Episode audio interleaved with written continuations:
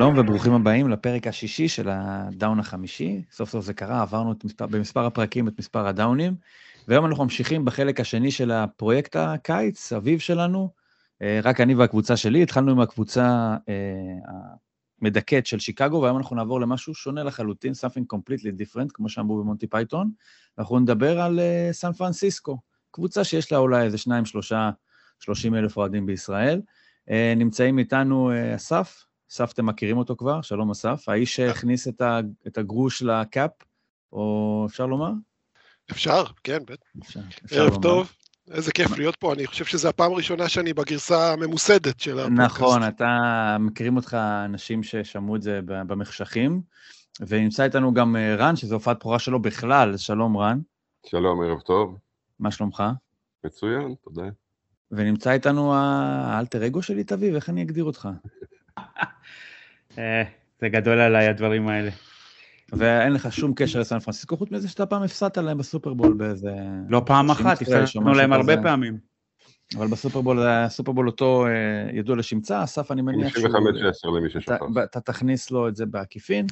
אמ, אז אנחנו נספר לכם שהפרק הזה, כמו כל הפרקים, חלק בעצם מחבילת תוכן שמוצאת באתר שלי, בלוג הפוטבול, www.נirצדוק.com, שם תוכלו לקבל גם אה, זווית טקסטואלית ולאורך השנה כולה, סביב ה-NFL, גם בפגרה, בטח גם בעונה עצמה. ואנחנו ניגש לנושא שאנחנו התכנסנו לשמו. אז מי רוצה להיות הראשון שיספר איך הוא הגיע מישראל הרחוקה עד לחוף המערבי של ארה"ב ומצא לעצמו קבוצת פוטבול דווקא שם? אני אשמח להתחיל. אולי, אולי משפט לפני, בגלל שאנחנו נמצאים בערב חג, כי מחר זה חג, אז, אז נגיד משפט, מחר זה הסופרבול הישראלי. מחר זה גמר ליגת הפוטבול הישראלית, אה, תל אביב פיונירס נגד רמת השרון המרס. המשחק הזה קורה בירושלים בקראפט. אה, אז זה ממש ערב חג, זה, זה ממש גולת הכותרת של הליגה, אז אנחנו היום בערב חג, אז נגיד על זה משפט, ונגיד שזה הולך להיות אחלה משחק בין שתי קבוצות מצוינות, ו, ומומלץ, כל מי שמזדמן לאזור ירושלים מחר, אה, או שרוצה להגיע בכוונה אפילו עוד יותר טוב. אתה אחד מהאנשים שאפשר לקלל בתור שופט שם, או שאתה לא בתפקיד? לא, לצערי לא, מחר יהיה צוות טוב. אה, אוקיי. זה היה מעולה.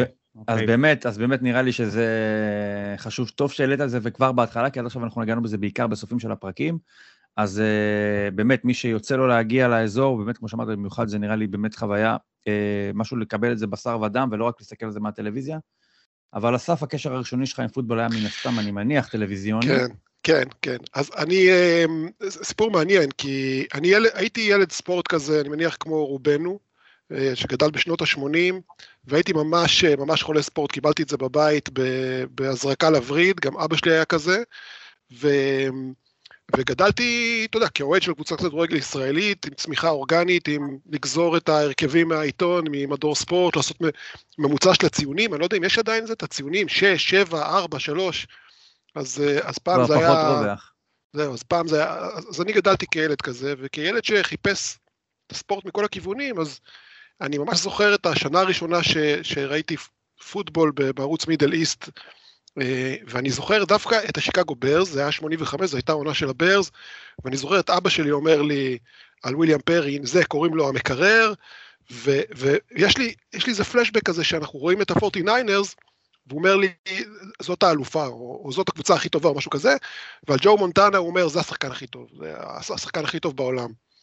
וכילד אתה, אתה מתחבר לזה, אבל um, היה קשה לשמר את זה לאורך השנים, ובעצם המפגש המשמעותי הבא שלי עם הקבוצה, הוא בכלל קורה uh, ב-2008, 2007, 2008, תקופה חשוכה בהיסטוריה של הניינרס, um, ואני עובד באיזשהו מקום, ויש לי חבר, uh, חבר אמריקאי, ואנחנו מדברים המון על ספורט, ועל כדורסל מכללות, ו-NBA, ומה שאתה רוצה, והוא אומר, איך אחד כמוך לא אוהב פוטבול? ואני אומר לו, ברור שאני אוהב פוטבול. אומר לי, אה, את מי אתה אוהד? אה, אוקיי. באותו רגע היית צריך לאלתר, ומשהו בזיכרון שלך לקח אותך לאותה שיחה עם אבא שלך. אז אמרתי לו, כן, פורטיניינר זה אלופים, לא? אז הוא אמר לי, אה, פחות, אבל... אה, ומאותו רגע עשיתי תהליך שהוא מין תהליך הפוך כזה לצמיחה אורגנית עם קבוצה, התחלתי ללמוד אחורה. את, את, מישהו את ההיסטוריה של הניינרס. מישהו שלח לך את האדם הזה, בשביל כן. להחיות אצלך משהו שהיה רדום במשך למעלה משני עשורים, ו... ואחרי, ו-15 שנה לאחר מכן, היום אתה שולט בכל סנט שמוצע על fullback אה, מחליף בקרוליינה. לגמרי. אתה יודע לנתח את ה, את ה... בוא נקרא לזה, את הבירוקרטיה של ה-NFL לפרטי פרטים. האם הדבר הזה הוא איזשהו באמת חלק מניסיון להשלים את החסך של השנים האלה? זאת אומרת, אני לא הייתי בסביבה 20 שנה, זרקתי לפח, אז הדרך שלי לנסות להשלים את זה היא להיכנס ולנבור בדבר הזה, שאתה בכלל אדם כזה באופן כללי, אז שמתמקצע אני, במשהו, מה שמעניין אותו. אז זה, זה שניהם, כי מצד אחד זה נכון, אני... אמ, את הספורט, את הקבוצת כדורגל שאני אוהד, אז אני יכול, אתה יודע, משחקים והרכבים גם 30 שנה אחורה. ו... מה, זה סוד? וכש... אתה לא מספר? כאילו, אין לה שם לקבוצה הזאת? אני לא רוצה להעליב אף אחד, מכבי תל אביב, לא יודע אם זה... לא כולם. כן, אני יודע. אז... אה, טוב, סיימנו, תודה, היה פרק נהדר. אז אפילו גררתי את רן לכמה משחקים כאלה, בעוונותיו. אה, אז כן, אני מנוי, ואתה יודע, אז, אז חיבור לקבוצה ישראלית, דיברת על זה בפרק שעבר, זה משהו שאתה גודל איתו. וללמוד אחורה, אז, אז קודם כל אני כזה טיפוס שאוהב מנגנונים, אני, אני מאוד אוהב להבין איך עובד מנגנון, וה-NFL הוא וואחד מנגנון, והיה לי פשוט מדליק להעמיק וללמוד גם את ה-X's and, and O's של איך קבוצה נבנית ואיך קבוצה עומדת ואיך נראה מהלך, וגם ברמה האסטרטגית של איך בונים קבוצה לשנים קדימה ואיך משלמים את הכסף וכולי, אבל קרה עוד משהו. אמ, במקביל לזה שנניח אני היום כבר לא בוכה מכדורגל, אני לא... אה, גם אם קורה משהו מאוד קשה לקבוצה, אני לא לוקח את זה יותר מדי קשה, זה הבן שלי היום, הוא בתפקיד שלי, הוא לוקח את זה נורא קשה. אבל ה-49ers לעומת זאת, אני, אני חווה איתם אושר שאני זוכר בתור ילד. ופעם אחת, אה, נדמה לי זה היה ב-2019, במשחק שסיאטל אה, ניצחו אותנו, בסן פרנסיסקו דווקא, כשצ'ייס מקלפלין הבועט אה, בעט את הכדור בה לפני הערכה למנהרה, אז ישבתי, וישבתי עם דמעות בעיניי, ונכנסת המטפלת של הבן שלי, ורואה אותי בוכה מול הזה, והיא שואלת אותי, מה קרה? ואני אומר לה, את לא רואה, הוא בעט את זה, והיא אומרת לי, אני לא מבינה, אני לא מבינה, כי אני מצביע לה על הטלוויזיה, על הפוטבול, והיא רואה אותי עם דמעות, אז, אה, אז זה משהו שכבר לא קורה לי בכדורגל. ו-49ers מגרדים אצלי רגש, אה, אתה יודע, שחשבתי שאני כבר לא אחווה אותו בגילי המופלג, ואני חווה אותו. רן, איפה זה פוגש אותך, הדבר הזה? אני גם גדלתי בתור ילד חולה ספורט, אבל לא היה לי מושג מה זה פוטבול, הייתי די חולה NBA דווקא. ובשנת 1988 אה, עברתי ללמוד בלוס אנג'לס והגעתי לשם בלי שום מושג על פוטבול ודי מהר הבנתי שכל העיר עסוקה רק בפוטבול. אנחנו מדברים על 88 שפוטבול היה מאוד חזק בלוס אנג'לס, היו גם הרמס וגם הריידרס שיחקו שם, גם USC, USC ו-UCLA היו מאוד אה, חזקות אז. הייתה עיר של פוטבול, אבל אני לא, לא, לא נכנסתי לזה, למרות שהבנתי שכולם מסביב מתעסקים רק בזה, ונגמרה העונה, והיה סופרבול, ויצא איכשהו ש... יצא לי להיות בווגאס ביום של הסופרבול. אנחנו מדברים על הסופרבול של 89, של הניינרס והבנגלס. ואיזה חבר שעבד איתי מאוהיו אמר לי, שמע, אם אתה בווגאס, בוא שים, קח 20 דולר, שים לי אותם על הבנגלס בווגאס. קיצור, אה, מי שהיה בווגאס יודע שיש את האולם הזה עם המסך הענק והמסכים הקטנים והדלפק של ההימורים ורואים שם את המשחק על מסך ענק ואווירה מטורפת ובאמת חוויה לראות שם. בקיצור, אני יורד לשים את ה-20 דולר של הבחור בדלפק שם, אני נדלק מהאווירה, אני אומר וואלה מגניב לראות פה משחק וזה הייתי עם איזה מישהי, אורחת מאנגליה, אמרה לי, יאללה, נראה לי סבבה. טוב, מתיישבים לראות את המשחק, ואני נדלק מהאווירה ומכל האקשן, למרות שהמחצית הראשונה הייתה די, אה, נגמרה שלוש שלוש, אם אני לא טועה, משהו כזה. שש שלוש. משהו כזה, אבל נכנס, כאילו, האווירה וכל האקשן שם מאוד מאוד הדליק אותי, וזה, ולאט לאט גם נכנסתי למשחק, התחלתי להבין מה קורה וזה. ואז מגיעות השלוש דקות האחרונות המיתולוגיות שג'ו מונטנה מסתובב לחבר'ה ב huddle ואומר היי תראו זה ג'ון קנדי שם ביציאה ואני יושב ורואה את הדרייב הזה של מונטנה ובהבנתי המוגבלת בפוטבול אני מבין שאני רואה פה פרפורמנס עילאי של ספורטאי על סוגה ספורטיבית היסטורית לפנתיאון. עם כל ההבנה המוגבלת שלי אני רואה, אני מבין שאני חווה, אני צופה פה בגדולה והתגובות של האנשים מסביב, עם כל השלמת אה, מסירה של מונטנה, כל התקדמות וזה, זה, זה היה פשוט חוויה מטורפת, ואז כמובן המסירה לטיילור והניצחון, זו הייתה חוויה שלא תיאמן, ומאותו רגע זהו, המרתי את דעתי והפכתי לאיש של פוטבול. זה, זו, זו הייתה חוויה שהכניסה אותי לפוטבול, לראות את ה drive של מונטנה בווגאס, במסך ענק, חוויה אדירה. זה ה origin, לכל אחד יש לו את ה origin story שלו עם פוטבול. זה הרבה פעמים זה מין מפגש מקרי, כי המפגשים, מטבעם של מפגשים כאלה בין מישהו ישראלי, בין אם זה בארצות הברית, או בין אם זה בכך, אפילו יותר אם זה בישראל, זה חייב להיות מקרי, הרי זה לא משהו שנמצא חלק מהחיים שלנו באופן רציף. זאת אומרת, אתה נהיה אוהד מכבי תל אביב, הפועל תל אביב, מכבי חיפה, מכיוון שמכבי חיפה, מכבי תל אביב, הפועל תל אביב, נמצאות מעבר לפינה. את זה אוהבים אה, בבית ספר, את זה אוהבים בשכונה, זאת אומרת, לא, אה, אה, לא, צריך, לא צריך לראות שום צ'אנס כדי ש, שזה, שתאהב את זה. כן. אז באמת לכל אחד יש את ה origin story שלו, זה יכול להיות זיפזופ בטלוויזיה שמפגיש אותך באמצע הלילה, ב, אתה יודע, בין מטיף נוצרי אחד לשני, רואה כמה, כמה דאונים ומהלכים אה, של משחק פוטבול, ואז אתה מסתקרן מהשונות של זה. ה origin story שלי... חבר מאוהיו, אתה מבין? בדיוק. ה origin story שלי, האמת, הוא די חופף לסיפור של רן, אפילו אולי, לדעתי, כמעט באותם שנים. הוא דיבר על התקופה המופלאה של USC בסוף שנות ה-80, הוא כמובן מדבר על הפוסט-דוקטורט שאבא שלי עשה ב-USC באותם שנים. אה, אז אה, אנחנו היינו בלוס אנג'לס גם, ב-87, 88, וזה קצת הכניס מין אה, Americana כזאת למשפחה, כן? זה היה בעיקר מן הסתם באותם שנים, זה היה באמת יותר רווח מהלייקרס, אוקיי? אז יש אה, סיפורים, אנחנו למשחק של הלייקרס, אני הייתי אז בן שנתיים, כן? אבל יש תמונה אחרי זה שאתה יודע, אתה מסתכל באלבומים הצבעיים, אתה רואה תמונה שלי עם חולצה מספר 16. מה זה ה-16 הזה? אתה שואל בכלל, מה זה? זה בכלל לא נראה כמו חולצת כדורגל. לא, זה חולצה, יש שחקן, פוטבול, מונטנה, טה-טה-טה-טה. מה זה מונטנה? מי זה מונטנה?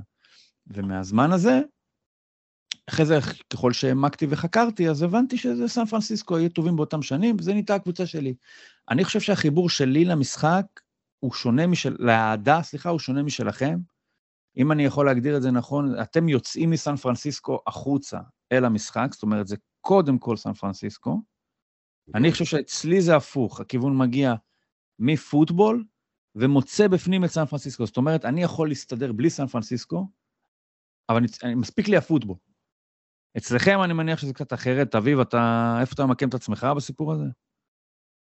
אה, אני חושב שאני יותר דומה לך, כלומר, כי כשאני התחלתי לראות פוטבול זה בכלל לא, זה לא היה עניין של קבוצה, אה, את הקבוצה מצאתי אחרי זה, אה, לא הרבה אחרי, אבל זה, ואני היום נהנה לצפות בכל משחק באשר הוא, מן הסתם הרגשות מעורבים אחרת כש...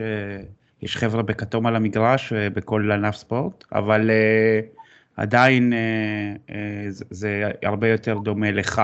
אותי מעניין, ניר, כשאתה דיברת על התרבות האמריקאית, וזה קצת ממשיך את הפרק של uh, uh, המפגש עם החבר'ה של uh, שיקגו, איפה זה, בתור ילד בן שנתיים, לא, חווי, לא חווית תרבות אמריקאית, אבל כן הבאת איתך משהו שאחר כך הצלחת לגדל פה, איך זה בא לידי ביטוי ביחס לפוטבול?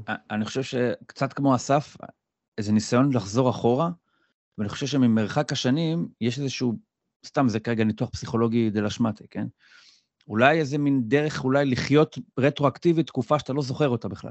זאת אומרת, החולצה הזאת היא מין סימבול למשהו שאתה רואה את עצמך בתמונה, אתה לא זוכר שום דבר מהדבר הזה, אבל בניסיון להתחקות אחרי משהו שהיה, זה בעצם, זה כמו חפץ מעבר כזה, נקרא לזה.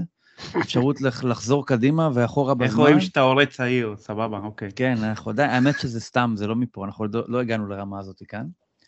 אבל אני, אני חושב שזה נתפס אצלי ככה בתור משהו שאני, הוא מסמל לי תקופה. וגם משהו בזרות של זה, זה מאוד זר. מה זה מונטנה? שחקנים, כשהייתי ילד, זה אוחנה, אה, אה, רביבו, ברקוביץ'. אז, אז ניר, אה, סליחה שאני כותב אותך, אבל תקשיב, היום עברתי, הלכתי לאסוף את הבת שלי, סליחה רגע, סיפור אישי, הלכתי לאסוף את הבת שלי מחברה, ואני עובר ברחוב, אני גר קרוב לקריית אונו.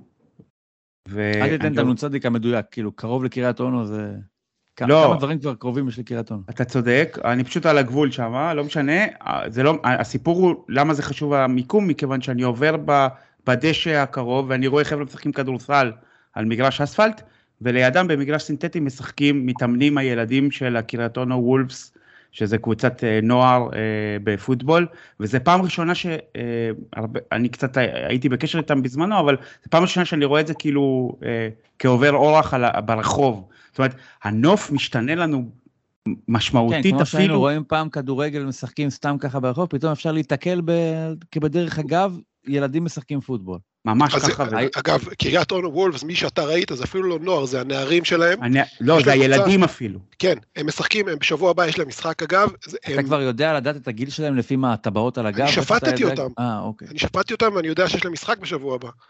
אז, אה, והם מועדון מאורגן, הם כבר שנים רצים עם הפרויקט הזה, הם עושים שם עבודה מדהימה, הצוות. ותשמע, זה סופר רציני, זה ממש תענוג כן. לראות את זה. באמת, בוא נחזור רגע, לש... אבל בוא נחזור רגע קצת יותר מבוגרים, קצת יותר מבוגרים אה, מה... כל אחד, אה, אתה יודע, אני פה, אני אולי הצעיר בחבורה כאן, אבל היום ה origin story של האוהדים הוא אחר, זה אולי זה משחקי קונסולה ו- וכולי וכולי, היום זה גם הרבה יותר נגיש, זה כבר לא כל כך מחתרתי ומגניב, אה, אולי כמו שזה היה, ייחודי, כמו שאנחנו היינו, לאהוב פוטבול, זה ממש חלק מהנורמה. אבל סן פרנסיסקו לדעתי, ומי שירצה על זה לענות ראשון יעלה, יענה, למה, מה כל כך מיוחד בה? כי לדעתי אוהדי פוטבול מתחלקים בגדול, אני אוהד סן פרנסיסקו, או שאני אוהד את הקבוצות האחרות. לדעתי כמותית אולי אפילו, המדגם הלא מייצג שביצע נועם בטוויטר, העלה משהו כמו 30 אוהדים של סן פרנסיסקו, הקבוצה הבאה יש לה אולי עשרה אוהדים. מה מיוחד בסן פרנסיסקו? האם זה בגלל שהיא הייתה מוצלחת בפרק הזמן שבו היום רוב האנשים בני 40-50 וזה עיקר נפח אוהדי הפוטבול, או שיש משהו בסן פרנסיסקו שהוא מותג אה, ישראלי, נקרא, הקשר ישראלי בלי קשר לספורט, שירים של אריק איינשטיין, עיר מרכזית, אה, איך אתם, איפה אתם ממקמים את זה, את הקשר הזה? אני לא חושב שיש איזשהו קשר אה, שקשור לישראליות, אני חושב שזה יותר, הקבוצה הזאת זה סך הכל זה מהאצולה של ה-NFL, זה באמת קבוצה מהטופ, יש לך את ה... השמות המיתולוגיים ששיחקו שם, רייס ומונטנה וסטיב יאנג ודברים כאלה, אני חושב שבאופן טבעי זה מותג מאוד חזק, כי אני קורא לזה אצולת ה-NFL, אז אה, קל להתחבר לזה מאשר אני יודע לקבוצה מאוקלנד או מאריזונה, לדעתי. בסופו של דבר גם קבוצה שעד שנ... עד... אה, מתי, מתי עקפו אותם באליפויות? הפטריוטס. הפטריוטס. אז קבוצה שהחזיקה עד לפני אה, פחות כן, מעשור בהכי הרבה אליפויות ביחד עם פיטסבורג? כן.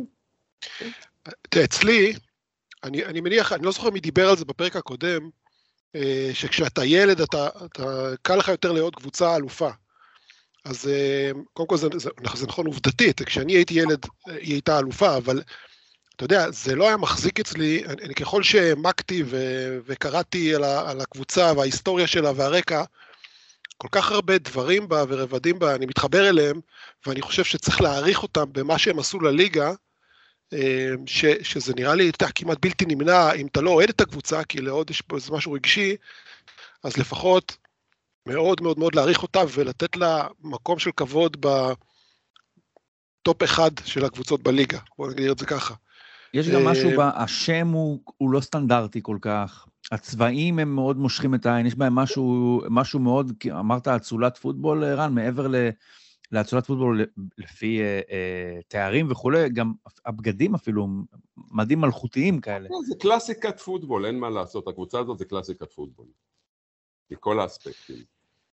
לי היה מאוד קל, אתה יודע, להיות אוהד שלהם, כי אני קיבלתי את המפץ הגדול, ראיתי אותם מנצחים ככה, שנה, מיד אחרי זה, אתה יודע, הפכתי די הארד אוהד שלהם, וגם של פוטבול בכלל, אבל של סן פרנסיסקו, ובאותם, אני מדבר איתך, 89, 90, ג'ו מונטנה היה הספורטאי הכי גדול באמריקה, עם כל הכבוד. אה, זה, אתה יודע, אי אפשר היה להתחמק מזה, זו הייתה פשוט חתיכת אימפריה. ואני מניח שזה הקרין אז על האוהדים בארץ, כלומר יש הרבה אוהדי ניינרס שאני מכיר פחות או יותר בגילי וזה, מההשפעה של התקופה ההיא.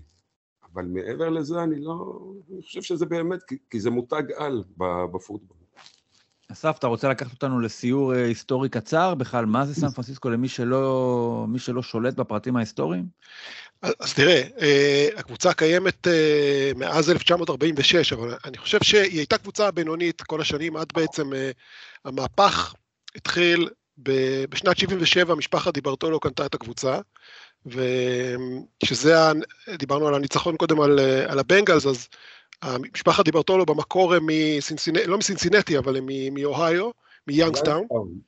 כן, מיאנגסטון, ובעצם ב-77 הוא קונה את הקבוצה, אבא שלו קונה את הקבוצה. אגב, בסכום, שאם אתה ממיר אותו לערך של היום, זה משהו כמו 90 מיליון דולר, משהו כזה, שזה כמעט בדיחה. אמ, ובעצם בשנתיים הראשונות, מי שמוביל את הקבוצה זה מישהו שהיה חבר של האבא, אה, ג'ו תומאס, והקבוצה לא מצליחה ולא מתקדמת. וב-79 דיברטולו מתחבר עם איזשהו עיתונאי מאזור המפרץ, והוא אומר לו, תשמע, יש איזה מאמן, שמאמן בסטנפורד, והוא בחור מבריק, הוא הבחור הכי חכם שאני מכיר, אה, לא רק באזור, פוטבול בכלל, ולך תדבר איתו. וב-79 מגיע אה, ביל וולש ל-49ers, ובעצם ממציא את הפוטבול מחדש. זאת אומרת, אין דרך אחרת לתאר את זה, ופה זו הנקודה השנייה אה, הכואבת לאוהדי הבנגלס, כי לפני סטנפורד ביל וולש היה עוזר מאמן. עוזר של בראון. כן, בבנגלס. מאוד מאוד רצה להישאר שם, אה, לא קיבל את המשרה, יצא אה, די שבור וחזר לסטנפורד בעצם, וזה היה הפסד שלהם. בראון, רק נגיד, אחד מהמאונט רשמור של הפוטבול, אפשר לומר. לגמרי. בן אדם שסיים את, אה, אני יודע, היה 60 שנה, איך זה היה בקליבלנד, סינסינטי, וכשעזב, באמת ביל וולש רצה והחל לקבל את התפקיד ולא קיבל אותו. כן, אז זהו, באמת אה, מאונט רשמור זו הגדרה מעולה, לבחור יורש הוא אולי פחות ידע, או שיש כאלה שיגידו שזה היה בכוונה כדי לא לפגוע ב legacy שלו, אבל בכל מקרה זה הרווח שלנו, אה, ו- וזהו, ובעצם אז מתחיל תהליך הבנייה, אה, ביל וולש בשנתיים הראשונות עדיין הקבוצה במאזן שלילי, בוחרים בדראפט את ג'ו מונטנה, ו...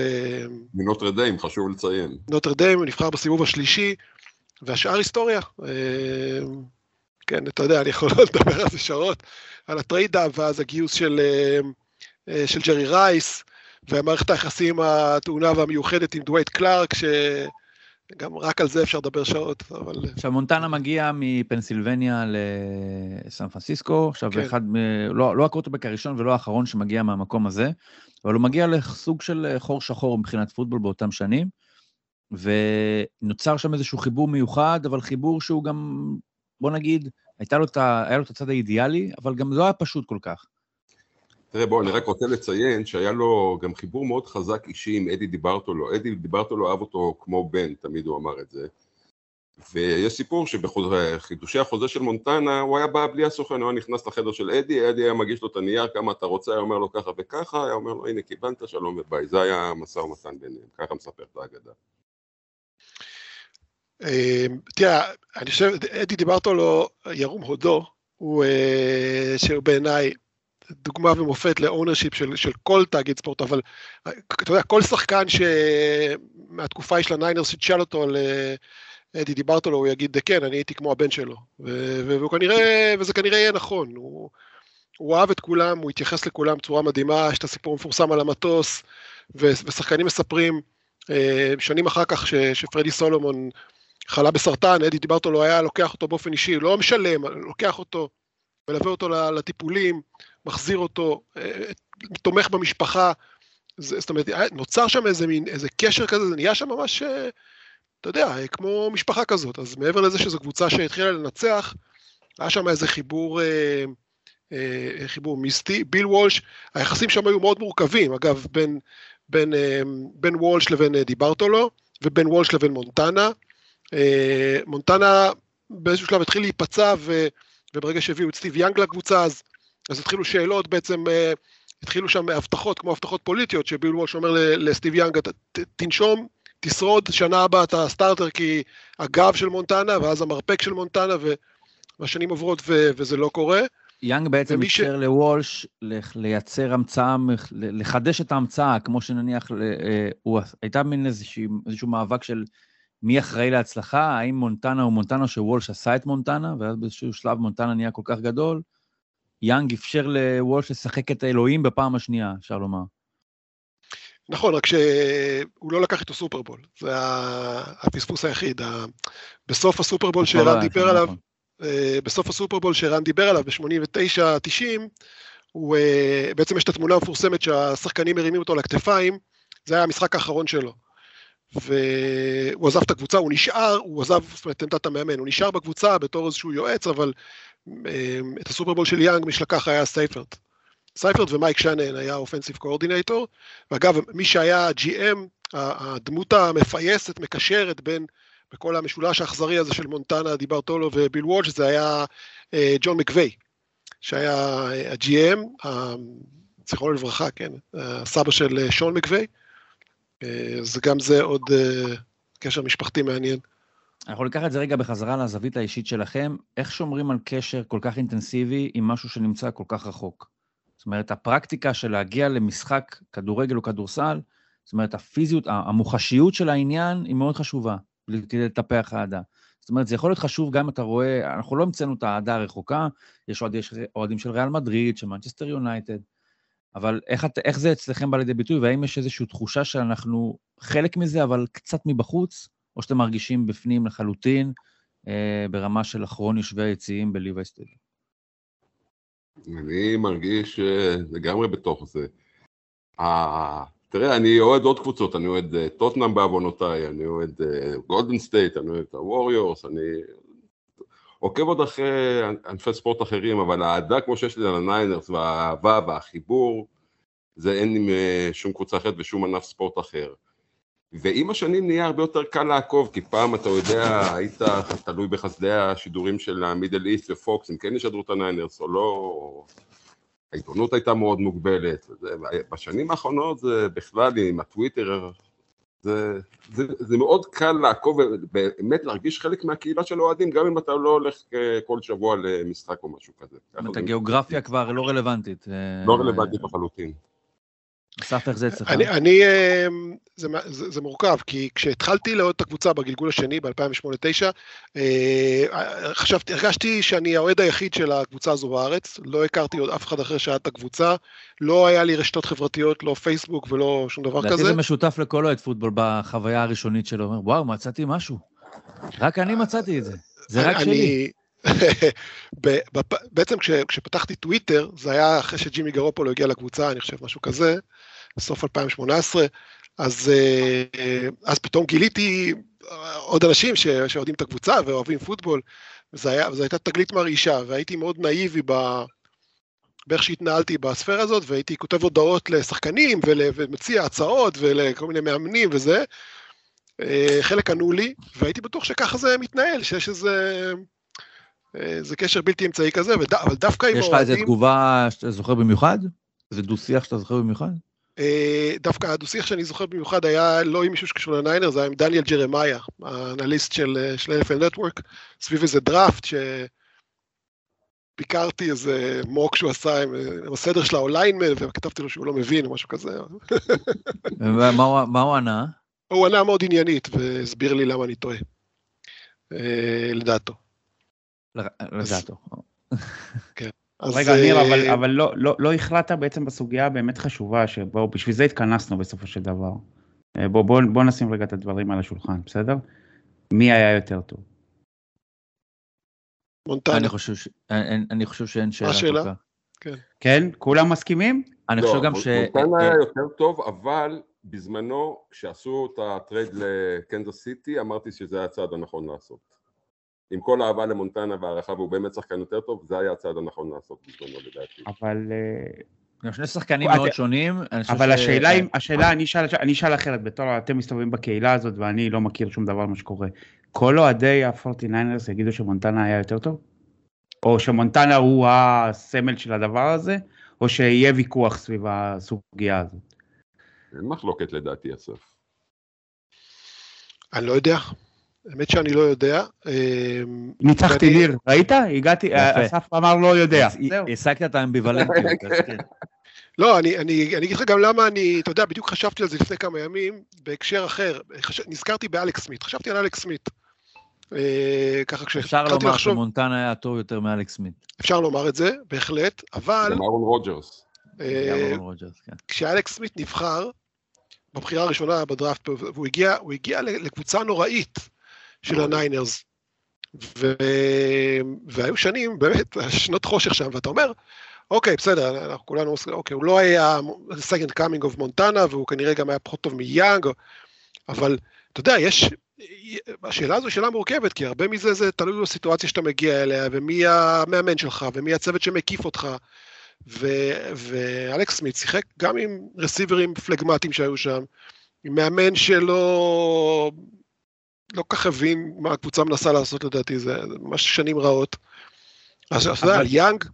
אבל אולי זה בדיוק הסיפור של ה-NFL בכלל ושל הפוטבול. לגמרי. אה, אולי זה לא רק, אתה צריך ליפול כמו כפפה לתוך הסכמה הנכונה, עם הקבוצה התומכת הנכונה, עם המאמן הנכון שידע להפעיל אותך כמו שצריך, וכשאנחנו מסתכלים על המורכבות של המשחק, ומישהו שכמוך שמסתכל על המערכות ועל זה, יודע שבסופו של דבר להגיד, טוב, מונטנה יכול להיות שחקן בודד יותר טוב, כמה קווטרבקים אנחנו מכירים שבסוף מגיעים למורכבות כזאת שאין להם סיכוי להצליח בהם, או שהם מראים כישרון אבל זה נגמר שם. גם יש למשהו למונטנה שלא יכול להיות לעולם למישהו אחר, וזה הראשוניות שלו. זאת אומרת, זה בכלל לא, עזוב את העניין הכמותי של ארבע אליפויות לעומת אליפות אחת, ארבעה ניצחונות בארבעה סופרבולים. זאת אומרת, סן פרנסיסקו התחילה להתקלקל בסופרבולים רק בתקופתך, אסף. זאת אומרת, מה שאתה נכנסת לעניינים, אז פתאום התחילו להפסיד בסופרבול. כן, עד, אז, עד, שאתה, עד שאתה הגעת, אז היו מנצחים כמעט בכל פעם, חוץ מאותו, בעצם היה את ההפסד לבולטימור שהיה לפני תקופה, לפני הגיל, לא, בעצם כן, אחרי הגיל לא, המחודש שלך. אחרי, מה אתה חושב? אפס משתיים על הפנים. לבולטימור היה נורא ואיום. על הפנים.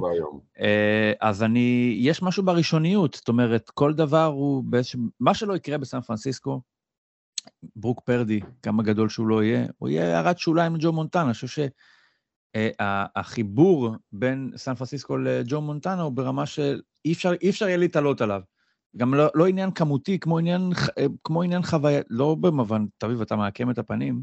לא, כי אבל... אני מנסה לחשוב על זה, שאת, מה שאתה בעצם אומר, ואני כהיסטוריון יכול להגיד לך שאני מבין אותך, אבל אני... כמו מרדונה ומסי שלך לצורך העניין. אל, אל, אל, אל תיכנס לשם, אה, אבל אה, אה, מה שאני מנסה להגיד זה שמה שאתה בעצם אומר, אני סותם את הגולל פה על אפשרות שיבוא תום ברדי חדש שילבש את האדום והזהב, והוא יהיה גדול אולי, ממונטנה. אבל הוא לא, לא, הוא לא יהיה כמו. לא, אמרתי יהיה גדול ממונטנה. יכול, הוא לא יהיה כמו. לא מסתכם בג'ו מונטנה, לא יהיה גם ג'רי רייס חדש. נכון. נכון. זה מדהים אגב שמונטנה, מכיוון שהוא קווטרבק, בעצם אה, תופס את מירב ה... ה... אם אנחנו מצמצמים את הקבוצה הגדולה אותי למישהו אחד, אנחנו נגיד ג'ו מונטנה. אבל אני חושב שאם אנחנו נצטרך לומר, לנהל מתישהו דיון על מי שחקן הפוטבול הגדול ביותר בכל הזמנים, הבחירה בג'רי רייס לא תהיה טעות. לא, אם תשאל אוהדי ניינרס בארצות הברית, ה GOAT זה ג'רי רייס. זה תמיד מדברים מונטנה, כי פשוט אנחנו רגילים לצמצם את הכל ולשפוט כן. הכל מפריזמה של קווטרבק. נכון. כי הוא המנכ"ל. אבל מישהו באמת כנראה אולי כשחקן פוטבול... אז למה ההערצה אל רייס היא באמת גדולה? בתור אחד שבא מבחוץ ואני לא מכיר את המנטליות. אה, מעבר לזה שהוא שחקן מדהים, הוא גם אישיות אה, אדירה. כן. אתה יכול לפרט, כאילו, למה, איך, איך, איך הוא כובש אותך מקילומטרים רחוקים כל כך? הוא עדיין יכול לשחק, לפחות לפני כמה שנים לדעתי. בחיי. תראה, מבחינתי לראות את ג'רי רייס משחק, זה... אין יותר מזה, זה כאילו, זה, זה הטופ של הפוטבול, לראות את מונטנה זורק לרייס, זה, זה תמצית הפוטבול, זה, אין יותר מושלם מזה בפוטבול, איך שלא תהפוך את זה, ככה מבחינתי. מאז, מאז שראיתי את זה, אתה רודף אחרי ניסיון לשחזר דבר כזה? לחוות משהו דומה לזה? לא, ממש לא, ממש לא. לא, כי, כי זה משהו, אתה יודע, זה, זה סוג של מיתולוגיה, מתקדמים הלאה. בואו, אני מקווה שפרדי לדיבו הולך להיות גם כן צמד אה, היסטורי. מונטנה רייס לא יהיה יותר. אז אתם קיבלתם קבוצה, אה, כל אחד, סליחה, זה יותר נכון, רן, אתה נכנסת, ממש החלקת, כמה אליפויות היו? היו עוד שתיים, ראית שניים. אני לא? ראיתי שלוש אליפויות. שלוש, סליחה. כן. ונכון, עם השתיים של מונטנה ואחד של יאנג. נכון. אה, ואז, זאת אומרת, אמרת, בואנה, מצאתי פה זהב, תרתי משמע. ואחרי זה זה מהר מאוד מתחלף בשנים מאוד ארוכות של דעיכה ובינוניות. אה, איך מקיימים את הדבר הזה? איך שורדים את הירידה החדה הזאת? עכשיו תגיד לי, אני, כמו שאמרתי, אני אוהד טוטנאם, אני יכול לדבר. אני אגיד לך מה, מעבר לאהדה שלי לניינרס, אני חולה פוטבול. כלומר, בעונה של הפוטבול, הפוטבול משתלט לי על החיים, זה כמעט הדבר היחיד שאני מתעסק בו, הדבר היחיד כמעט שמעניין אותי, זה אני כולי all in בתוך הפוטבול. אז גם בשנים הגרועות של הניינרס עדיין יש, אתה יודע, יש דברים אחרים שאתה מסתכל על זה, ברט פארב, בריידי, דברים כאלה. הפוטבול בסופו של דבר הוא כן יותר גדול מהקבוצה, כי גם כשהקבוצה מסריחה עדיין אני רואה פוטבול בטירוף, זה לא מוריד מהאהבה שלי לפוטבול במובן הכללי. אז הקבוצה מסריחה, אז אני אראה את הקבוצות הטובות ויקלל את הקבוצה שאני רואה אותה. רק למאזינים נאמר שמדובר בשני אנשים שהביעו אה, חוסר עניין בסופרבול האחרון בגלל איך שהיה גמר ה-NFC. זה נכון, זה באמת הסופרבול הכי לא מעניין שלדעתי מאז שהמשחק התחיל להיות משוחק. וזה דעה שיש גם אנשים שמחזיקים בדעה שזה הסופרבול הכי טוב אי פעם, כן. טועים, קורה. איך, מה, בוא, אנחנו, בוא נשלח בוא הודעה להוא שהסביר לו יפה למה זה, הוא טועה, ונבקש ממנו שיסביר לו שוב. בוא נחזור, באמת, בוא נחזור למשחק הזה. הרי סן פרנסיסקו של השנה האחרונה, בכלל של השנים האחרונות, זה מין בית חולים שדה, שכל שנה משהו חדש משתבש בו, עוד שחקן נפצע ועוד שחקן נפצע, השנה זה כבר הגענו, אתה יודע, מה מסתתר מתחת למטריושקה האחרונה, נמצא בה ברוק פרדי, עם כל המיסטרי רלוונט הזה, ושהופך את זה לעוד יותר, אה, נקרא לזה נואש ממה שהוא, לפחות ברמת האינטרודוקציה הראשונית. זאת אומרת, שאתה שומע, מי, זה, מי אמור להציל אותי? הבן אדם שנבחר אחרון בדראפט. ו... אבל מצד שני, זה פתאום תופס תאוצה, תופס תאוצה, תופס תאוצה, מגיעים לגמר ה-NFC ובעצם אפילו לא מפסידים את המשחק הזה. זאת אומרת, ממש מוכחדים, זאת אומרת, נל... מרגישים שנלקחה בכלל האפשרות להתחרות במשחק הזה. נזכיר, במהלך השלישי, אם אני לא טועה, כן. של המשחק, בפיגור 7-0 אמנם, מגיע אה, חסון רדיק, עושה לברוק פרדי את מה שעשה, מדרדר את, אה, את אה, סן פרנסיסקו לקווטרבק הרביעי שלה בעונה, לאחר מכן לקווטרבק החמישי שלה, ובעצם נגמר, נגמרת העונה במין אה, סוף סתום כזה, בלי, בלי אפילו את, את הגאווה של התחרתי, נתתי את כל מה שיש לי ולא הספיק. כן, זה אחרי שהקווטרבק הרביעי יוצא עם זעזוע מוח, זה גם... אה, כן, הגענו לקווטרבק החמישי, לכאורה כן. קווטרבק, מקפרי. כן. כן, טרגדיה יוונית, אין דרך אחרת להסתכל על זה. הקבוצה, אגב, אתה יודע, אתה יודע מה זה, איך אתה רואה שהם, שהם חטפו טראומה בדבר הזה? כי עכשיו, החתימו הרי את כל, ה, אה, את כל ה rookie class לחוזים חדשים, אז הקווטרבק הרביעי של הקבוצה, ברנדון אלן, קיבל חוזה בערך כמו הקווטרבק, מי שהיה אמור להיות הקווטרבק השני בשנה שעברה, נייט סאדפלד. זאת אומרת, עד כדי כך משריינים מקום עם כסף מובטח למי שהולך להיות הקווטרבק הרביעי, שבמקרה הטוב יהיה ב practice squad, אבל, אבל זו קבוצה עם טראומה מהדבר הזה. אין ספק. אני לא יודע, אני לא מאמין ב... אמ, יש שתי אסכולות בגדול, באוהדי ניינרס יש כאלה שאומרים זה שאנהן, והם מתאמנים קשה מדי, והם יותר מדי זמן עם ה pads וכולי. אני במקומות האלה, אני תמיד אומר, אני, אני אוהד, אתה יודע, אני לא, אני קטונתי, אני, א', אני לא יודע, אני לא יודע לבקר אותו, זה לא נראה לי הגיוני.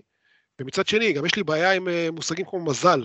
אתה יודע, אני, קשה לי להגיד, זה מזל, כי ב-2020... זה חוסר מזל, זה יותר קל לקבל כן. חוסר מזל ממזל. אני התכוונתי מזל נח, זה חוסר מזל, אני, אני לא יודע להסביר את זה. זה עונות, אה, אבל זה הופך את החיים למעניינים.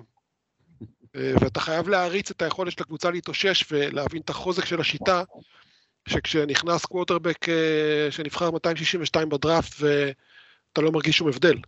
באיך שהקבוצה נראית, אולי אפילו היא נראית יותר טוב. אני... עד כדי כך.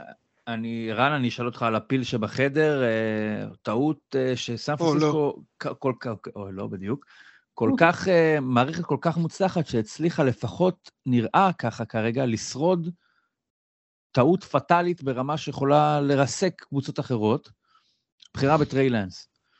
אה, נתנו כל כך הרבה, זאת אומרת, גם איבדו כל כך הרבה אה, נכסים שיכולים היו לשמש את הקבוצה בטווח המיידי, ושרדו את הדבר הזה. מה זה שרדו? הם שרדו את זה גם עם... אה, צל"ש. אפילו, זה לא הבקאפ אפילו. אפילו התוכנית השלישית הייתה מוצלחת מספיק בשביל לשרוד את הנפילה הזאת. מצד אחד מעודד, מצד שני אתה יכול להגיד, רגע, אם ברוק פרדי יהיה כל כך טוב בדבר הזה, מי יודע מה היינו יכולים לעשות אם לא היינו עושים את הטרייד הזה, אם היינו יכולים להשיג עוד שניים, שלושה שחקנים במה שוויתרנו עליו בשביל לקבל את טריי לאנס. זמן אמת, אה, רן, איך הגבת על הדבר הזה? תשמע, הבחירה בטריי לאנס, ואסף פה יעיד, אני מהרגע הראשון אמרתי זה טריי bust. זו בחירה איומה ונוראה, גם הבחירה עצמה וגם מה ששילמו, ה trade-up הזה היה אחד הנוראים בהיסטוריה. לקח לך כמה שניות, התגובה הראשונית הייתה... קפצו ממקום 12 למקום שלישי, כן. נתנו תמורת זה הון תועפות או שתי בחירות סיבוב ראשון, בעיקר זה ועוד דברים נוספים. אה, ואסף, אתה היית קצת אחרת, לא? לא, רן, האמת שהתגובה הראשונית של שנינו הייתה הקלה, כי הייתה תחושה שהולכים לבחור את מק ג'ונס.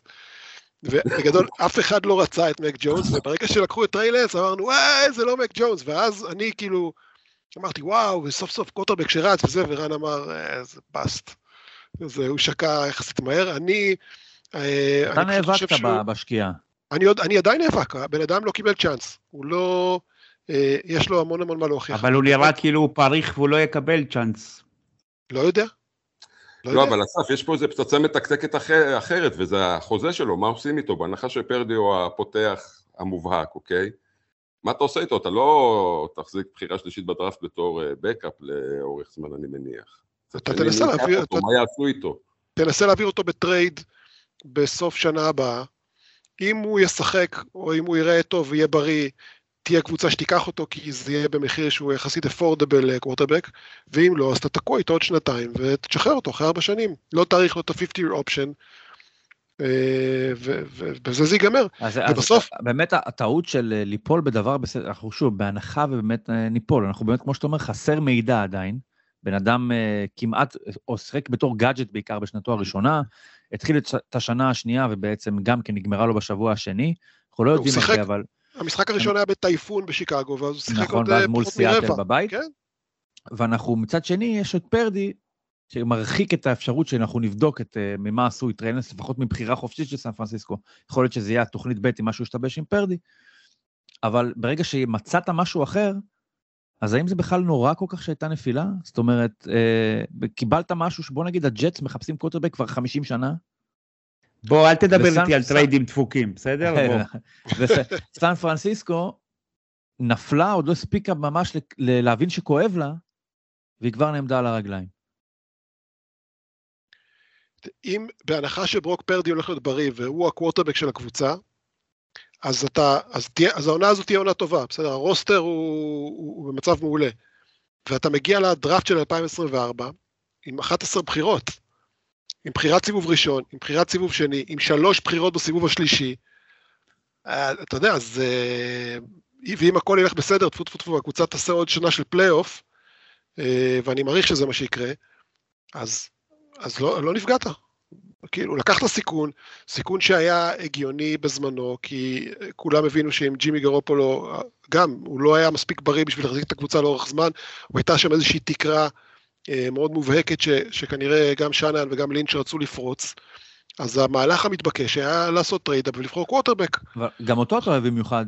אתה בכלל, הגישה שלך לסן פרנסיסקו היא מאוד אה, תמימה, סלחנית, אה, לא יודע איך לקרוא לזה. אתה מאמין בטוב שבמי שלובש את הקסדה הזאת, גם אם הוא לא בהכרח ראוי לזה, אם הוא היה משחק בקבוצה אחרת, מבחינת איכות, איכות כשחקן.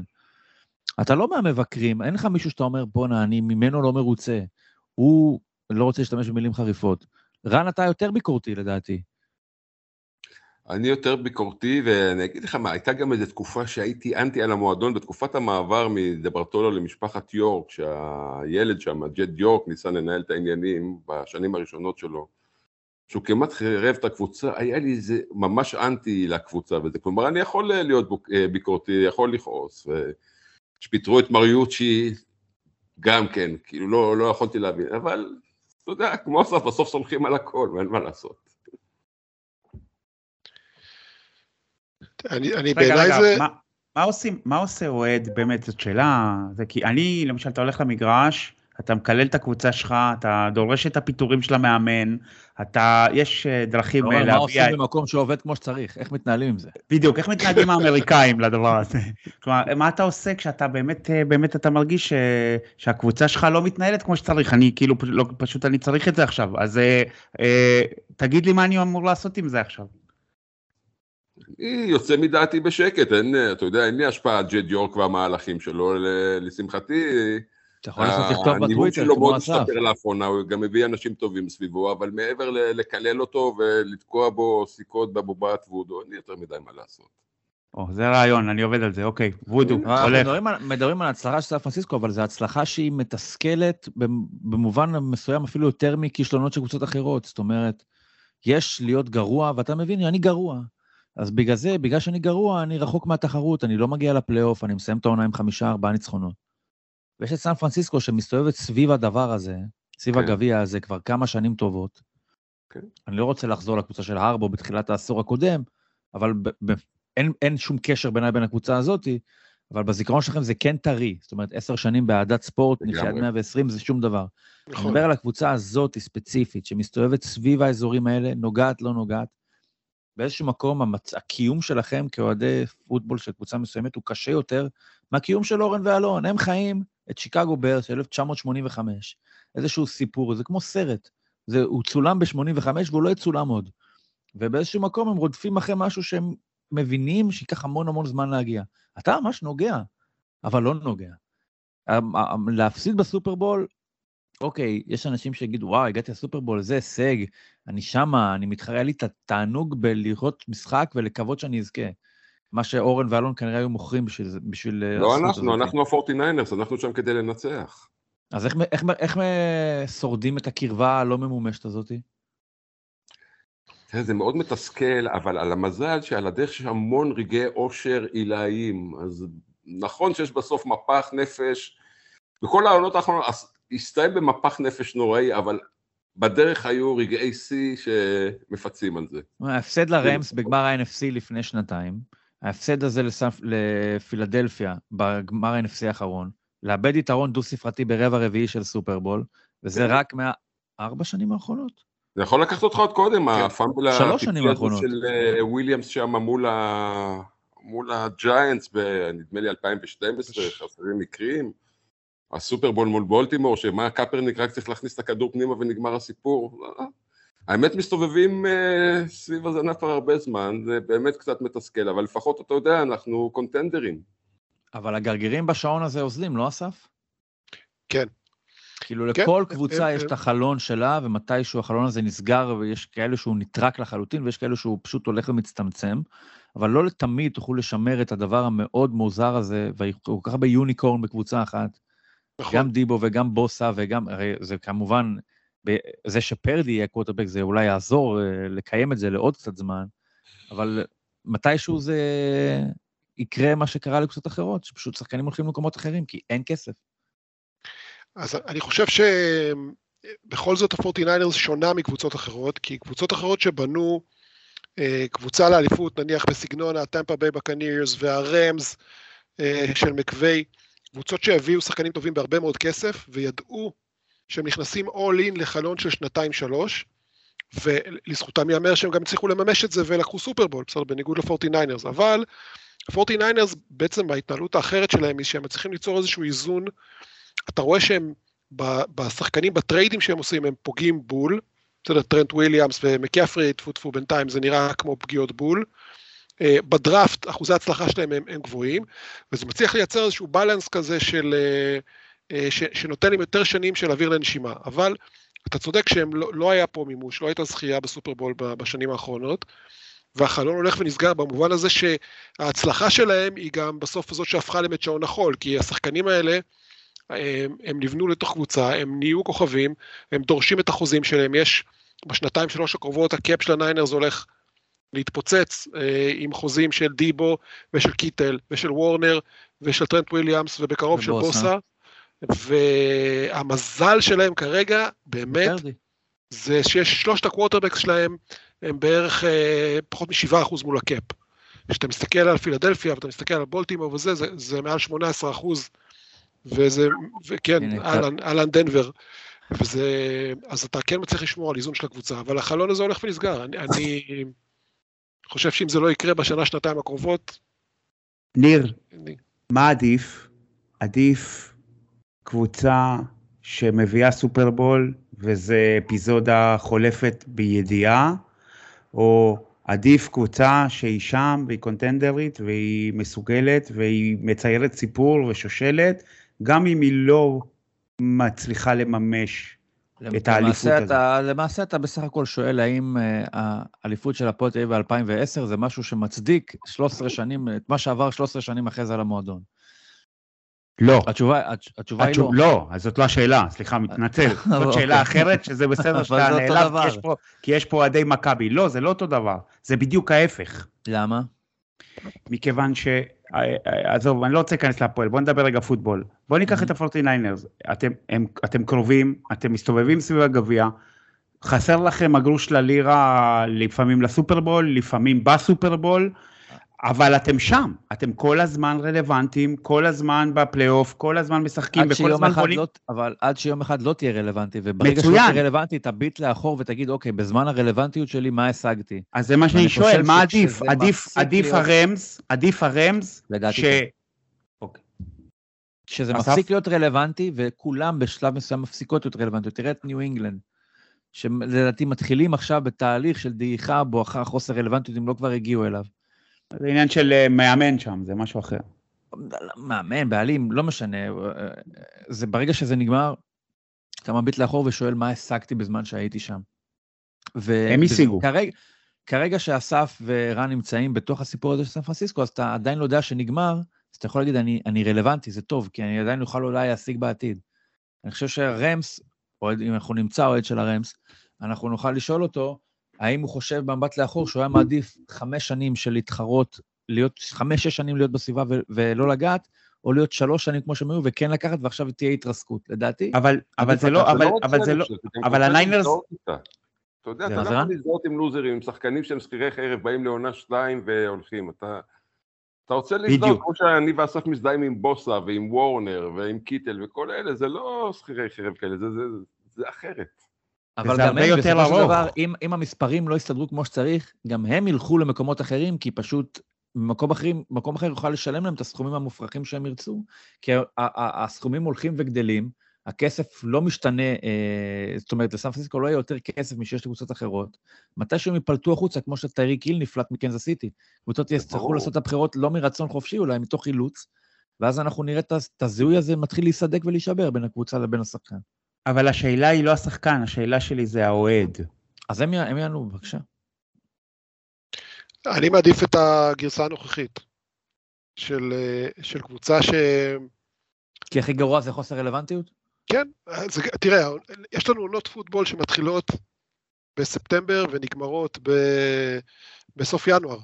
אתה יודע, אנחנו חיים את החלום. אתה ממצה את החוויה, אתה אומר. כן, והקבוצה היא תחרותית, ויש הרבה רגעים סופר כיפים. אני הלכתי לים בנובמבר כבר. והמחיר הוא... באוקטובר. המחיר הוא אה, לילה אחד בגמר ה-NFC, או לפנות בוקר של הסופרבול, שאתה מרגיש מאוד מאוד חרא עם איזה סוג של הנגאובר כזה, ואתה מתעצבן על הכל, כי לאהוד קבוצה מה West Coast זה להישאר ער עד שלוש בבוקר במשחקים רגילים, ולקום ב fucking שלוש לפנות בוקר בכל ה prime time, ואתה אומר, לא, אנחנו מרשים מילים כאלה פה, ניר? סליחה. מרשים, מרשים. אני גם מכיר את השעות. בבקשה, אז, אז, אה, אז כן, אז יש איזה כמה ימים כזה של אה, תסכול שאתה לא יכול לראות יותר אה, כדור אובלי בכל, בכל צבע שהוא, ואז זה עובר. העניין הוא, ב, העניין הוא לדעתי בכלל על אליפות, אתה יודע מה, קח את זה, עכשיו אני מתחיל להזדהות ולהסכים מה שאמרת. יותר מלהשיג, העניין הוא במרדף, המרדף נמשך יותר זמן. Okay. אוקיי. זאת אומרת, ההישג, ההישג הוא, זה משחק אחד, וזה רגע אחד של הנפה, ואחריו יש איזה מין צניחת סוכר כזאתי. המרדף להבדיל, אתה תמיד חי ותמיד דרוך ותמיד מכוון למשהו. זאת אומרת, אתה מכוון נכון, בשבוע הראשון. נכון, אתה מכוון בשבוע הראשון, בשבוע החמישי, זה הולך ונבנה, זה אפילו לא חייב להגיע לאיזה קתרזיס כזה בסוף בצורה של אה, גביע ביד, אבל זה עיקר, מספיק שאתה יכול, מרגיש שזה, שאתה יכול להשיג את זה. ואני חושב... יכול להיות שזו הצורה הכי אידיאלית של אהדת ספורט, זה להאמין שאולי יקרה לך משהו טוב. ובמובן הזה אולי אתם אה, לקחתם חמישה סופרבולים בחמש שנים האחרונות. זה הכי קרוב של הפועל שתגיע לפה, להאמין שאולי יום אחד יהיה לך. אני כבר לא מאמין בזה, אבל באמת, כמו שאמרת, אנחנו לא נתעסק בנושא הזה פה. Uh, לקראת העונה הקרובה, יש לכם איזה שהן ציפיות מיוחדות? משהו שכדאי להסתכל עליו? מה יהיה שונה? תנו לי, תשתדלו לתת לי זווית חיובית, ואולי אם זה לא, לא, לא, אתם לא חושבים ככה, משהו שלילי אולי, אפילו בכוח. אני אגיד לך מה, אני מסתכל על ה roster, אני מסתכל על ה schedule של הקבוצה, ואני אומר, זה, זה לא יכול להיגמר בפחות מ-14-3 וריצה עד הסופרבול. אתה לא מתרגש מג'קסון לא. סמית נג'יגבה ו... סיאטל?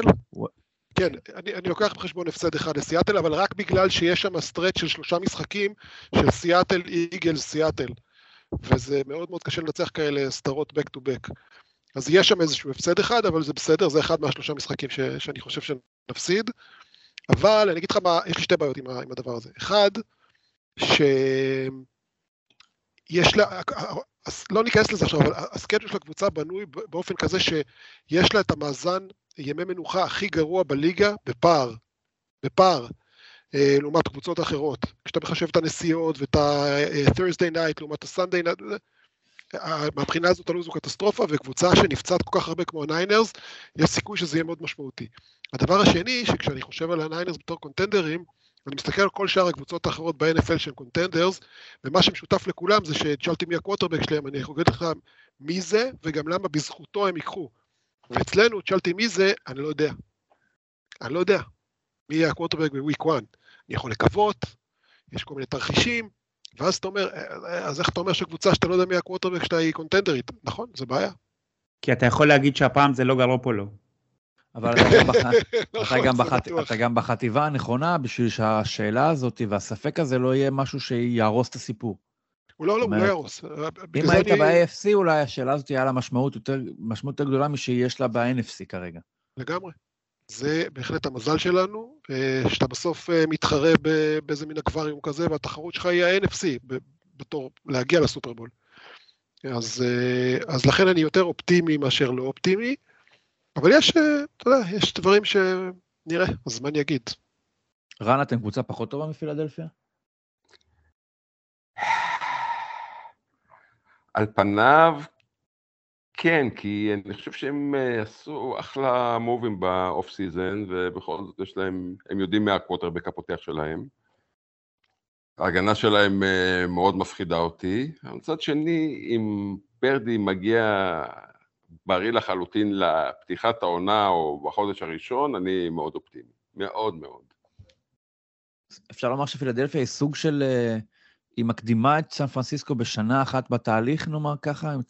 ג'לן הרץ הרי הוא לא בחירה, יש הבדל בין סיבוב שני למיסטר אירלוונט, אבל גם כן לא קווטרבק שנבחר בבחירה אה, הכי גבוהה, והם הצליחו לייצר סביבו, עד הארכת החוזה עכשיו, מערכת שהצליחה לכאן ועכשיו, והתפתחה תוך כדי תנועה, ונהייתה טובה, ובעצם הגשימה את עצמה בשנה שעברה.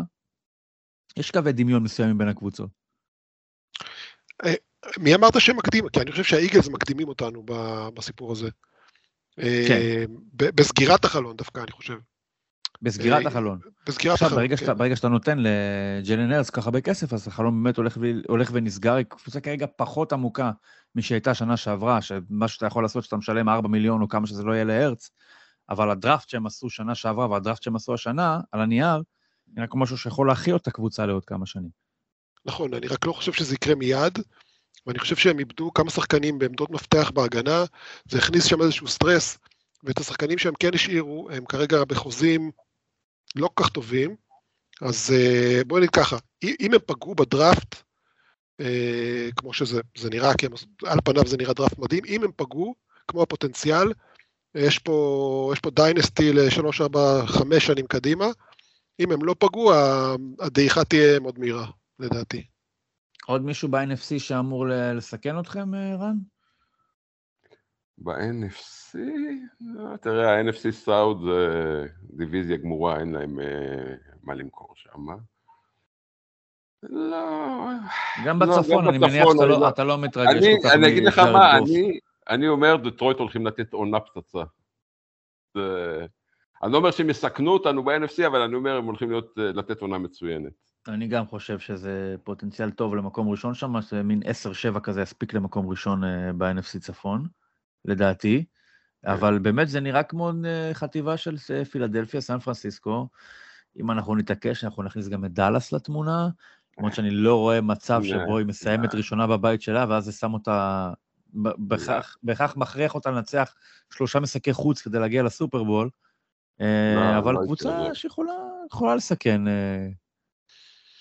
ניר, איך. אתה רואה- איך אתה רואה את אה, סן פרנסיסקו לשנה הבאה? אני חושב שמה שאסף אמר לגבי הקווטרבק, זה משהו שהוא מאוד חשוב. חשוב ולא חשוב, כי באמת חשוב לדעת מי זה, עוזר להרגיע, עוזר לתת איזשהו אפיון מאוד כללי לקבוצה. מצד שני, אם למדנו משהו בשנה שעברה, זה שזה לא כל כך משנה מי זה. זאת אומרת, אם הצלחנו במשך עונה אחת לעבור בין שלוש, שלושה קווטרבקים שונים, שיש ביניהם הבדלים גם, אם זה, כמובן ההבדלים בסגנון בין לנס לאחרים הם מאוד דרמטיים, אבל גם ההבדלים בין הניסיון והרקורד שאיתו הגיע פרדי לעומת האחרים, וראינו שזה מצליח לעבוד קודם כל טוב בזכות המערכת, אבל אז קרה משהו טוב ועוד יותר לפרדי, זה התחיל לעבוד טוב בזכות עצמו. בהתחלה, ההצלחה שלו בעצם אמרה, אין לו ערך, זה הקבוצה. ואז לאט לאט עם הזמן, פיתחנו גם את הערך של פרדי והתחלנו לחשוב, רגע, אולי הוא פשוט טוב, יש פה משהו שגם קשור אליו, ולא רק בזה שהוא עובד בסכמה של שנן, שבה כל מה שאתה צריך לעשות זה לזרוק את הכדור ולתת לדיבו וכל מיני אנשים אחרים להשיג את היארדים אחרי תפיסה. מה היתרון הכי גדול של סן פרנסיסקו על הקבוצות האחרות שהיא מתחרה בהן כ- לדעתכם לקראת העונה הבאה? שנן, אה, אוקיי. אני אומר יש לה. מאמן, יש לה מאמן מבריק בעיניי. פילדלפיה איבדה שני מתאמים, מתאם הגנה, מתאם התקפה. כן. זה בטוח ישנה משהו. רגע, אבל אה, רם, אתה אמרת, גם אתה- אנחנו- איבדנו אה, מתאם אה, מאוד חשוב, אבל רם, אתה אמרת שההגנה, למה? יש לי תחושה שזה, אנחנו מדברים פה על הגנה היסטורית. עם התוספת עכשיו של הארגריבס, ו... זה הגנה היסטורית הולכת להיות. זו התחושה שלי. מעבר לזה שמה שאתה? אומר גם נכון, תשמע, שנן, ס- סך הכל יש לו יתרון על רוב המאמנים בליגה, הוא באמת יותר חכם מהם ורואה לפניהם, אז אה, השילוב של שני הדברים האלה הייתי אומר. הע- תראה איזה, הוא מאמן צעיר, העץ של המאמנים שהוא הוציא מחבר'ה שעבדו תחתיו, זה באמת, לא נעים להגיד, זה, כמעט- זה ביל כמעט וולש. בגודל של מקווי? אה, למה? מה זאת אומרת? של מקווי לא ענף יותר? מש- משנן? לא חושב. משל לא. שנן. מאמנים ראשיים? לא, בוא, אפשר לספור. רק. ב- בשלוש שנים האחרונות, יש לך את דמיקו ריינס ורוברט סלר ומייק אה, לפלור, אה, לא מייק, אה, נו, מייק מקדניאל, סליחה, בדולפינס. נכון, אה, שלושה. מקווי, מקווי גם עבד תחתיו. אה, לא, אין ספק שהוא עילוי. מקווי הוציא לסינסינטי, ברח לי השם. הוציא נכון, לגרין ביי, אבל מאמנים ראשיים או מתאמים? מאמנים ראשיים. זק טיילור, מאמן ראשי, עבד איתו. והמאמן של הצ'ארג'רס, והמאמן של גרין ביי. וחוץ מזה שכל עוד אה, מקווי מפסיד לשאנן על בסיס קבוע, נראה לי חוץ- שזה... חוץ במשחק אחד שמאוד... אה, חוץ ממשחק אחד. קווטרבק היה פצוע. נו. טוב, זה תמיד הסיפור. נכון. לא, איפה לא, אנחנו נהיה זה היה ההפסד הזה. עוד עיבוד יתרון ברבע הרביעי. איפה אנחנו נהיה בפברואר? האם אתם תהיו פה בפרק שאנחנו נעשה לקראת הסופרבול, או ש... אני חושב שאנחנו נהיה בסופרבול, רן, לא? נוסעים השנה? בדיוק, מה? לס וגאס, baby. הנה, הנה סגירת הסיפור, סגירת המעגל. נגד מלאס סינסינטי, וגאס עד לס וגאס. אבל אל תשים 20 דולר הפעם. זה לא היה שלי יותר. 20 דולר. אז ת- תיקח ממנו יותר. תשמע, זה 20 אה, דולר ששינו לי את החיים, לא צחוק. אשכרה, זו ההשקעה הכי טובה שעשית, ואפילו לא אתה השקעת. לא יודע? הכסף שלי עוד. אמ, אז אנחנו, נראה לי פה נסיים את הפרק של היום. אנחנו ניפגש, נמשיך ברצף סיפורים והזוויות האישיות האלה לאורך הפגרה. אנחנו נעשה פה גם אסף, הבטחנו שאנחנו נעשה פה מדריכים, אה, מדריך לאוהד המתחיל, כדי לעזור לכם ל- להיות יום אחד כמו אסף וכמו רן, שמדברים על פוטבול, ובסיפור שמלווה אותנו במשך 30 שנה, תמיד צריך לקפוץ למים, ולא תמיד קל, כי הספורט הזה שאתה רואה אותו מבחוץ פעם ראשונה, קל מאוד ללכת לאיבוד, ואנשים שאין מי שיסביר, מאבדים עניין, למרות שאולי זה יכול מאוד להיות uh, מעניין עבורם אם היה מי שיסביר להם. אנחנו ננסה להסביר, נקווה שנצליח, לא רק על החוקים ברמה הזאת, אלא בכלל ברמה יותר רחבה. כדי לאהוב את הסיפור הזה צריך להזדהות עם דמויות מסוימות, לנסות להבין מי השחקנים, מי המייקל ג'ורדן, ננסה להקביל את זה, מי המסי וכולי וכולי, כדי לעזור להנגיש לאנשים את המשחק הזה. עד שזה יקרה, אנחנו נדבר בשבוע הבא, תביב, אתה תשב על כיסא האורח. אנחנו ארגנו לך קבוצת תמיכה, אתה וכל נפגעי פטריק מהומס, תשבו פה. כל הלוזרים. אוהד של הריידרס, אפילו מצאנו אוהד של הצ'ארג'רס בשבילך. אורי יורחק מהפרק, הוא לא ידבר פה כדי לא להתעלל בכם, ואפילו בעוד שבועיים אנחנו נדבר על קבוצה שאולי אפילו יותר מסכנה מקבוצה שלך, תביב. אתה יודע מי זאת? לא, יש הרבה, יש הרבה. לא, אין עוד הרבה כבר, אתם ממש מדרדרים.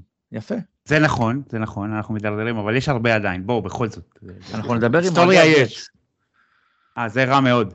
אנחנו נדבר עם אוהדי הג'אטס. אז uh, תודה רבה לרן, תודה רבה לאסף, תודה רבה לתאי, והיה לי כיף גדול לדבר איתכם. אנחנו נשוב ונשתמע עם כל אחד מכם בנפרד, ואולי גם ליחד בפרקים שאנחנו נעשה פה במהלך הפגרה והעונה עצמה. אז uh, נבקש מכם, המאזינים, לדרג, לשתף, uh, לפברט, כל דבר שיעזור לנו להקפיץ את הדבר הזה ליותר ויותר אנשים. שתפו את הבשורה. תודה רבה, ושיהיה לכם בוקר טוב, לילה טוב, מתי שאתם לא מאזינים.